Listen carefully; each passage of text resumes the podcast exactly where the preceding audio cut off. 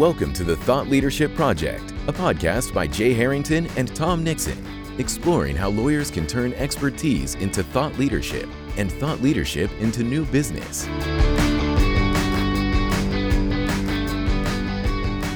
Welcome to another episode of the Thought Leadership Project. I'm Jay Harrington. With me is Tom Nixon. Hi, Tom. Hey, Jay. I think I think to a certain degree, nature is healing, at least from the COVID um, pandemic. People are starting to get back out. The businesses are starting to reopen. So that at least is some good news. Yeah, good news. Yeah, I've definitely noticed. I, you know, I live in a sort of a summer resort town, and it's definitely not back to normal, but we're we're starting to see the uh, the cars driving north up to where at where we're at, and lots of people downtown, and um, so you know, mixed bag. I guess good to see for business. Um, always a little bit, uh, you know, you're, you're skeptical or, or fearful that you know could things could turn back to the way they were with more people getting together. But let's hope for the best. Yeah, let's hope for the best. And in some ways, I don't know about you, but the last I don't even know how long it's been really, but since this whole quote unquote whole thing started, seems like forever ago, and it seems like just yesterday. So yeah. You know, it's one of those weird phenomenon that it's like, well, look how far we've come in is it a short period of time or a long period of time? But you know, just yesterday it seemed like law firms and lawyers were pivoting, trying to figure out how to make sense of the COVID nineteen content um, to contextualize it for their clients and maybe readers to, of their content and here we are again. It seems like forever, and also just a, a short moment later, we're trying to talk about how do we get back to normal somehow. Yeah, for sure. And uh, you know, one other thing that you know I've noticed, and and I, we all have, and those of us in Michigan, it's been something that's uh, just come to light this week. Is there are you know when we think about things reopening, um, you know, we have things like movie theaters reopening, and I've started to see in the news that there's going to be a few new movies released and there, I've, I've noticed maybe an uptick in book launches more recently so you're starting to see people sharing even more than just you know what we think of as thought leadership marketing but more entertainment marketing into the marketplace. And you know that's kind of related to what we're going to talk about today which is um, you know when it comes to any form of content how do you tell a good story that captivates an audience? And not just you know gets them to click but consume from top to bottom you know what you're what you're trying to share. So um, that's uh, that's what we're going to talk about today yeah and for better or for worse uh, largely for worse obviously but the last several weeks people had an easy um, an, an easy path to creating content that was of interest and that was relevant because of the crisis. The, the challenge was more so how do you stand out amongst the content tsunami? Um, but what we're going to talk about today which is when you're in quote unquote normal times and you're writing thought leadership content and there's not a crisis to contextualize or, or demystify how do you write a piece of content that keeps a, a re- first gets a reader engaged which we've talked about but then keeps the reader engaged because you want that reader knowing that they're going to do some level of skimming you at least want them engaged enough to get to the bottom or to get some sort of call to action or next step even if it's just click another page on the website right? Yep absolutely. So, what are maybe we should go through some of these techniques, and you know, obviously we've prepared a few to share with our uh, listeners, and some additional ones will come up. But I, I have to start with one of your favorites, which is the use of metaphor and analogy. Right. right yeah. Can you define those terms for me, Tom? I was hoping you would. well, yeah, I'll take a crack at it. You were the English major in college, right. so I mean, I'm gonna well, they're both comparisons, right? They're both yeah, comparisons. Yeah, you can. And, there you go. That's a good starting point. No, I'm going to draw upon. I'm going to try to do this and draw upon my experience over the last couple months uh, homeschooling a fourth grader. So, um, so yeah, uh, when we're thinking about how to engage an audience and, and really make content stand out and make it interesting, because it, it's all sort of based on the notion that you know there are no truly original ideas anymore, right? It's it's and there's some truth to that where you know the everything almost everything you're going to write as a thought leader has been said in some way or another. Um, it's not as if you're the only person writing about a topic.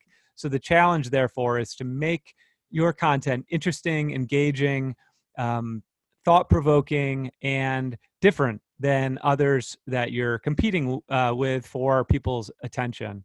So yeah, certainly metaphor and analogy are two good ways to do that. And I mean, there's there's people who are are really masters at these things. I mean, metaphor, like uh, you were getting into, Tom, it's really you know when you're comparing one thing to another. Um, an analogy is where you're you're doing something similar.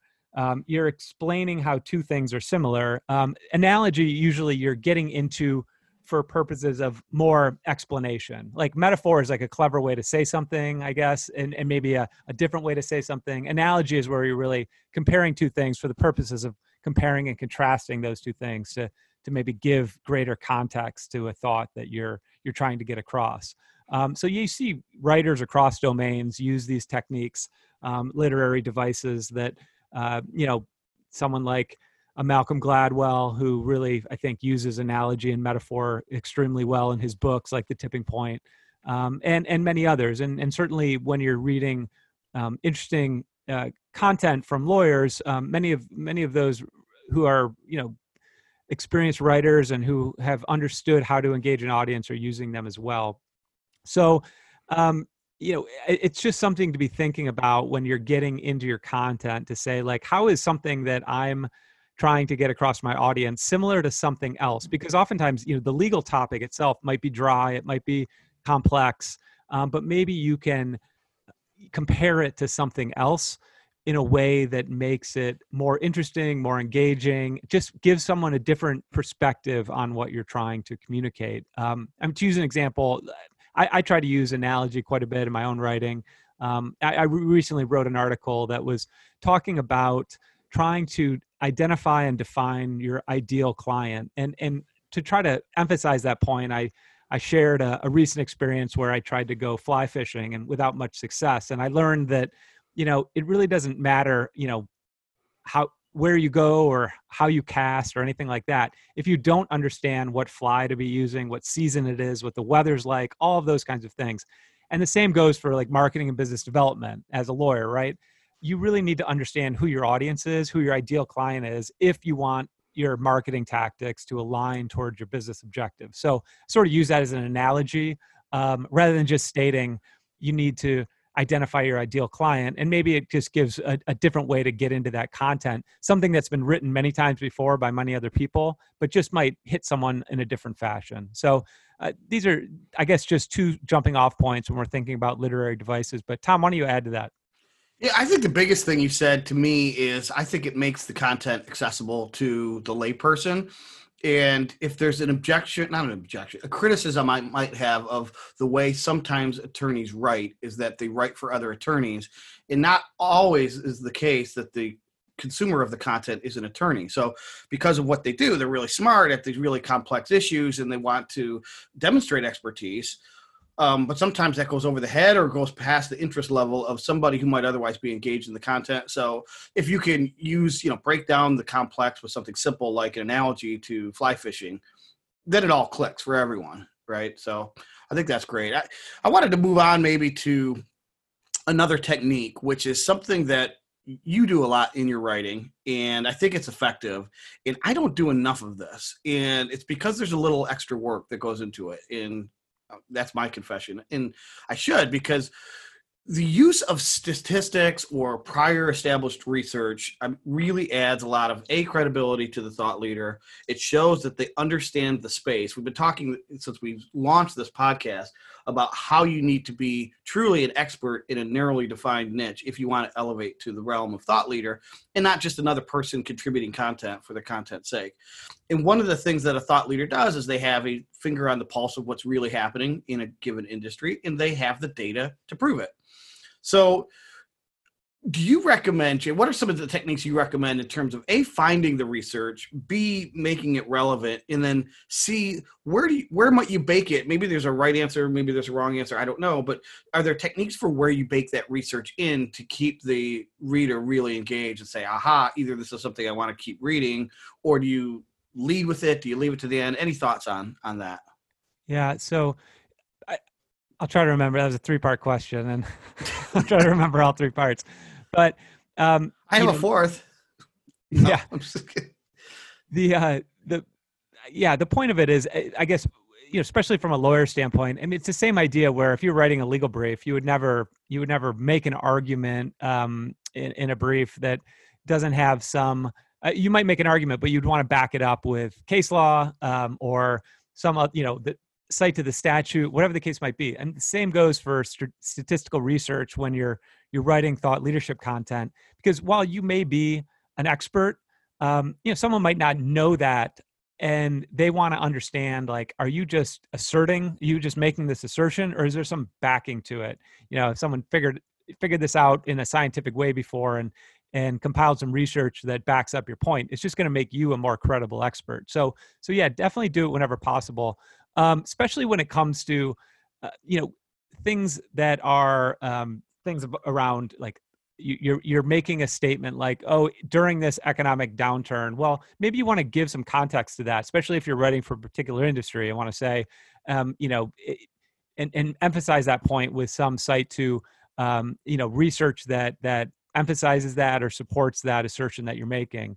Um, so yeah it's you know as far as as far as where to put that um, research i'd say that you know you don't want to do too much because it can get overwhelming. You're not trying to write a you know a academic paper here.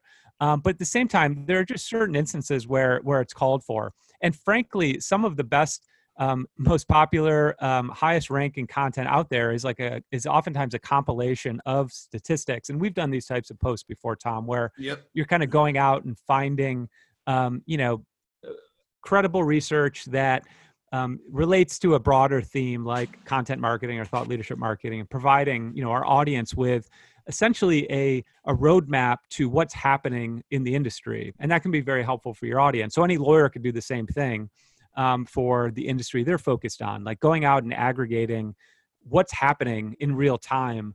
What is the lay of the land? And and doing that on behalf of clients is can be really valuable and it can make that make for popular content um, far as finding like you know you might have noticed i said credible research and when you're researching online that that can be a um, you know a bit dicey because you know you've probably been down this uh, road before tom where i'll, I'll see a statistic cited in one uh, article it'll link to another article which will link to another article and you you follow the you go down the rabbit hole far enough and you find that there's actually no research that, that, that right. exists somehow yeah. it's like a game of you know telephone like the kids play where someone just keeps citing to this assertion that um, never actually has any scientific or data backing to it so try to stick with good sources uh, you know the sort of the research based companies out there that are actually doing scientifically based research um, because oftentimes you'll find that you know research has been done that might be cited to had a sampling size of like 34 respondents or something like that. So right. you have to be careful. But um, if you do find that good research, it really can back up and support, you know, the arguments that you're trying to make within a piece. Yeah, so they can either support or I like statistics and data that are surprising. So they're counterintuitive. So if you're going to report that, um, you know, 80% of Americans like vanilla ice cream, right? It's going to be right, we already know that. And sure, the data is good, but it's not making an assertion that's going to lead to anyone wanting to consume your article. I'll use an. I'll stay with an analogy then, since we're advocating that. But if there was data, and I'll ask you this: Did you know that vanilla never appears high in a survey of people's favorite ice cream? Did you know that? I did not know that, Tom. Did you also know that vanilla is by far the most sold flavor of ice cream in the world? Yeah. Well, you know, now that you say that, um, as long as there's a topping involved, I'd say vanilla vanilla right. better. But no, I would I would not have known either of those two things. So the data point is kind of somewhat interesting, but the the analysis of why that is could get into an article. I'm not advocating that anyone do this, but you get the point. Is that why would that be? And there's all sorts of reasons. It's because vanilla is utilitarian vanilla is also everyone's second flavor favorite flavor of ice cream behind something else. So um, it's the data points that are interesting that i think that maybe belong going back to the question i posed to you about where do you bake it in if it's interesting and it's contrarian and it's going to make people think and want to know more that should be somewhere at the top. There's no point in burying the lead as they say and putting at the end. If it's supportive of an argument maybe the assertions are made and then the data is is referenced to to back up or support the assertion. So again, no right or wrong necessarily, but knowing what you're using the data to do is going to help you figure out when and where to plug it into a piece. Yeah, and one last point on that, you know, another opportunity, and we've talked about this before, is that to the extent you can't find research uh, related to a particular point you're trying to make, that might be a good opportunity to conduct your own research. I mean, that you know, doing um, industry research can be a, an excellent form of of thought leadership marketing because then you know if there is some unanswered question uh, and you go out and gather the data and do the hard work to put together that analysis well then you know you're generating pr opportunities from that. Um, people you know prospective clients in, in the industry you're focused on are going to pay attention to that research. They're going to see you as a thought leader who's really sort of at the uh, at the front end of the of the conversation happening um, within that industry. So look for those opportunities where you know there's a question keeps coming up over and over, or an assertion keeps getting made with no data to back it up, and consider whether you might be the person or firm to do that research. Right. And just, I want to reemphasize a point that a number of our guests on the podcast uh, have made, and I think it's valid. Is it is not the role of the attorney thought leader to report the news so the data and the statistics are not the news. It's the analysis of why that's important to an industry segment or a particular person. And i think it's valuable because you, people across all walks of life they start with the presumption that i'm going to be delivering information that is unique and original and everyone just happens to be delivering the same piece of news. And if it re- really is trying to quote unquote break news there are going to be people that do it way better than you. So but what you can do way better than them is provide the analysis and the context that makes it relevant and actionable so again, data is great, but that's not you're not in the business of reporting facts and figures. So uh, I wanted to move on to another uh, area, pick your brain, because this is something that we love to do. And you mentioned I'm an English major, so when I get a chance to tell a story, I really get into it, and I think it's a really effective form of argumentative writing is actually telling stories. So, and I know you tell great stories, and sometimes you reference other people's stories in your writing um, why are stories important? And what do we mean by we say telling stories? We're not trying to entertain necessarily but what are we doing when we're trying to quote unquote story tell? Well i mean eh, everyone everyone's heard this but it's because it's true uh, and it's it's really been a lasting thing throughout all of human civilization is that people are best engaged by and learn from and remember stories.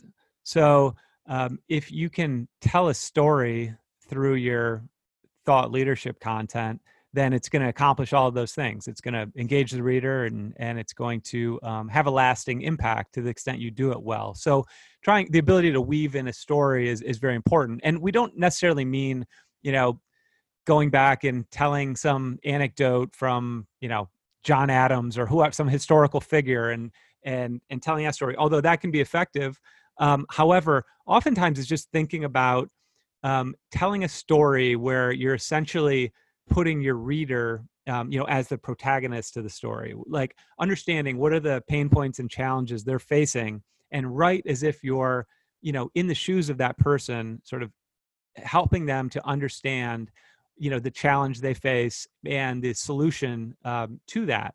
So, you know, again, you're you're really when you're understanding who your who your target reader is you can you can inject them or at least their persona into the story such that they're reading it and they feel like it's been written just for them. So um, uh, you know for for a whole host of reasons story is important um, and you know thinking about writing with a beginning a middle and an end where you're taking your reader through a journey you know essentially getting back to the work of Joseph Campbell, the the hero's journey, where you know there's the protagonist is your reader, your ideal client reader. The um, the antagonist is whatever problem they're facing or challenge they might be facing, and then you, the role you're playing in that story is the one of a guide, right? Who's the who's kind of the one there to guide the hero, your reader, through the challenge and provide them with the solution and and they see you in that role and that's of course the role that every lawyer wants to play, which is that of trusted advisor,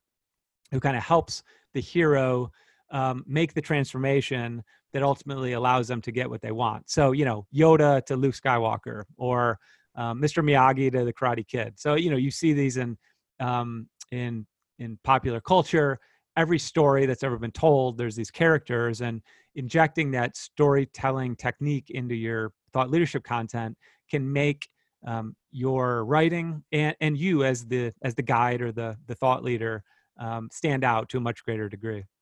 Yeah and it's a good i think frame of, of reference for the mindset is to remember that the writer the author is not the hero which is a mistake that people can make if they're not cognizant of it to think of themselves as coming to the rescue at the end and they're the hero and really the reader wants to see him or herself as the hero um, one question I'm curious where you stand on this uh, relative to storytelling. Maybe not explicitly within the legal realm, but um, you know, growing up, I was an author. I wanted to be an author. I wanted to be a journalist. I wanted to have Mitch Albom's job. Did I ever tell you that?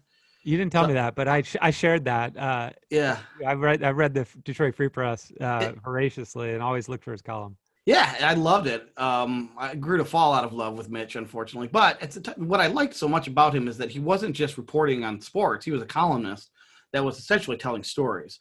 And I really gravitated to that form of writing. And then, as he and others like him became very popular, you saw a lot of reporters trying to emulate the storytelling um, technique. And it got to the point, at least for me, that I started to get put off by every news co- sports column that started with a story about, you know, he he he puts on his cleats and he does all this, and I'm like waiting to what is going to be the point? Like, is there news here? Is there a reason I need to read this article about Barry Bonds or not? And if it's just going to be a bunch of fluff storytelling, like I need to skip ahead. And the reason I bring that up is, a, I wonder if you've ever experienced that, but it goes back to again advice guests on this podcast have, have, have given, which is you can't make you can't expect and make the reader go all the way to the bottom to get the takeaway of an article. And even if you know relative to storytelling if you're going to lead with the story you might pre-lead with why the story is even important right? And so that's just a cautionary tale from my own experience and again outside of law but it applies to any kind of writing is if the, the if you start with a stem winder of a story you potentially lose the reader's interest before they even get into the story because they're not even sure why it's important because they're not the hero. Somebody else is the hero of the story potentially. So, anyways, any yeah. thoughts on that?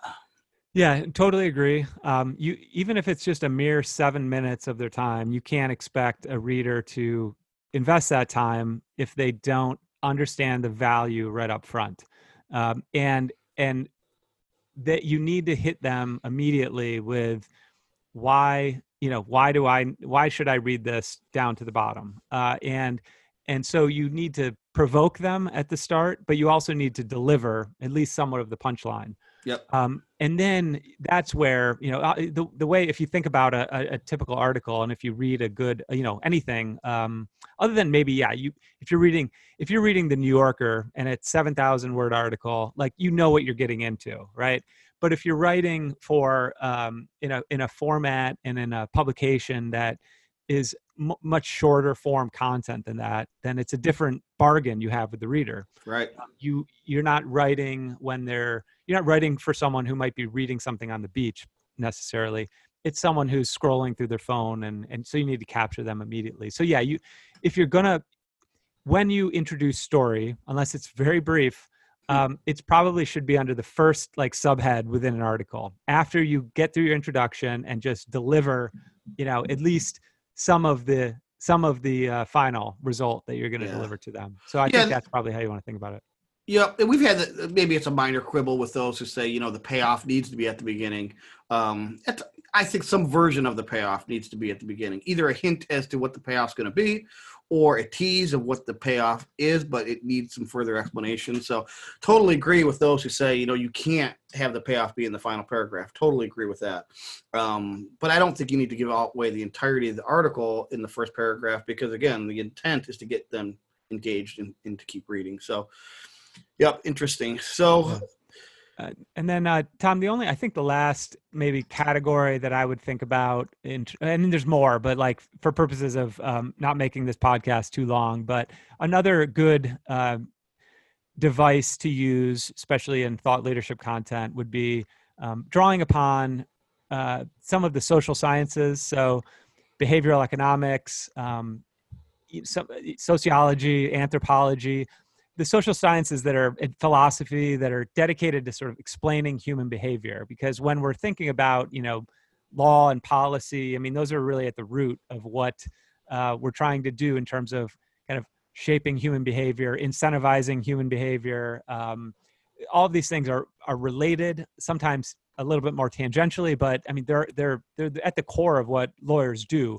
um, in terms of trying to persuade and convince and and and make solid arguments. So things like you know if if if you're trying to describe why um, you know something some human is behaving irrationally you know drawing upon the work of daniel kahneman for example and and and confirmation biases that we all have and um, other other leaders in behavioral economics would be a good way to again um, add something of interest to the article um, and have some while there might not be you know solid statistical data at least there's grounding in academic research and and experts who have really studied these issues and have a, an interesting take on it. And sometimes you can use helpful shorthand that explains a topic um, that's very complex and would take a long time to to explain in in the shorthand way that you know a um, uh, an expert who studied these things before, especially when it comes to things like behavioral economics, where there's there's some language around it that we all understand to some extent. So that'd be one other area to draw upon would be that sort of social science um, research. Yeah, one thing I've noticed that you do well in your writing, uh, quite a bit, um, goes back to what you just said, but um, it's sort of a subcategory of citing data and statistics, and that is just a quote other thought leaders and experts. So people who have already really earned the right in the mantle of thought leader. You mentioned a couple on this podcast already. You know, people like Seth Godin and, and those who are household names. And if you can quote something that they've said to establish a position, then you're sort of stealing a base in a good way to sort of, you know, you're again, part of the role of a thought leader is to curate the thought leadership that's come before. And um, if you can it also demonstrates that you're out there and you're reading and you're consuming and you understand the space and it just legitimizes a viewpoint without the need maybe to go and, and go into great detail on the subcontext and the research because the bona fides are already just built into the who, who it is that you're quoting. So you do that uh, quite a bit and it's not something that we mentioned but i think people should pay attention to that when they see it and they should try to employ that into their writing as well. Yeah i mean if you can go if you can uh, to use your, your term tom if you can go curate uh, the best um, thought and, and analysis and arguments in, in a particular area and provide that as a service to your clients well then you don't need to have all that original thought on your own. Um, you can and, and people can look to you rather than having to spend all this time curating that content themselves. Um, so you you serve as a, helpful resource to people if you're if you're kind of staying on top of other thought leadership within your category um, on behalf of your readers. Yep Yep. Well, that might be a good place to leave off, and um, hopefully, we've given enough value in the, the podcast content that people have listened all the way to the bottom of this article. Yep. Metaphor, that was a metaphor, Jay. Yeah, I see what you did there. yep. So good. All right. Well, this is good advice, and um, uh, I look forward to you know reading your um, application of some of these devices. I'm going to you know try to hold myself to to doing being a better steward of some of these, um, and I hope our re- our listeners will as well. Yeah. Well, sounds good, Tom. Thanks everybody for listening.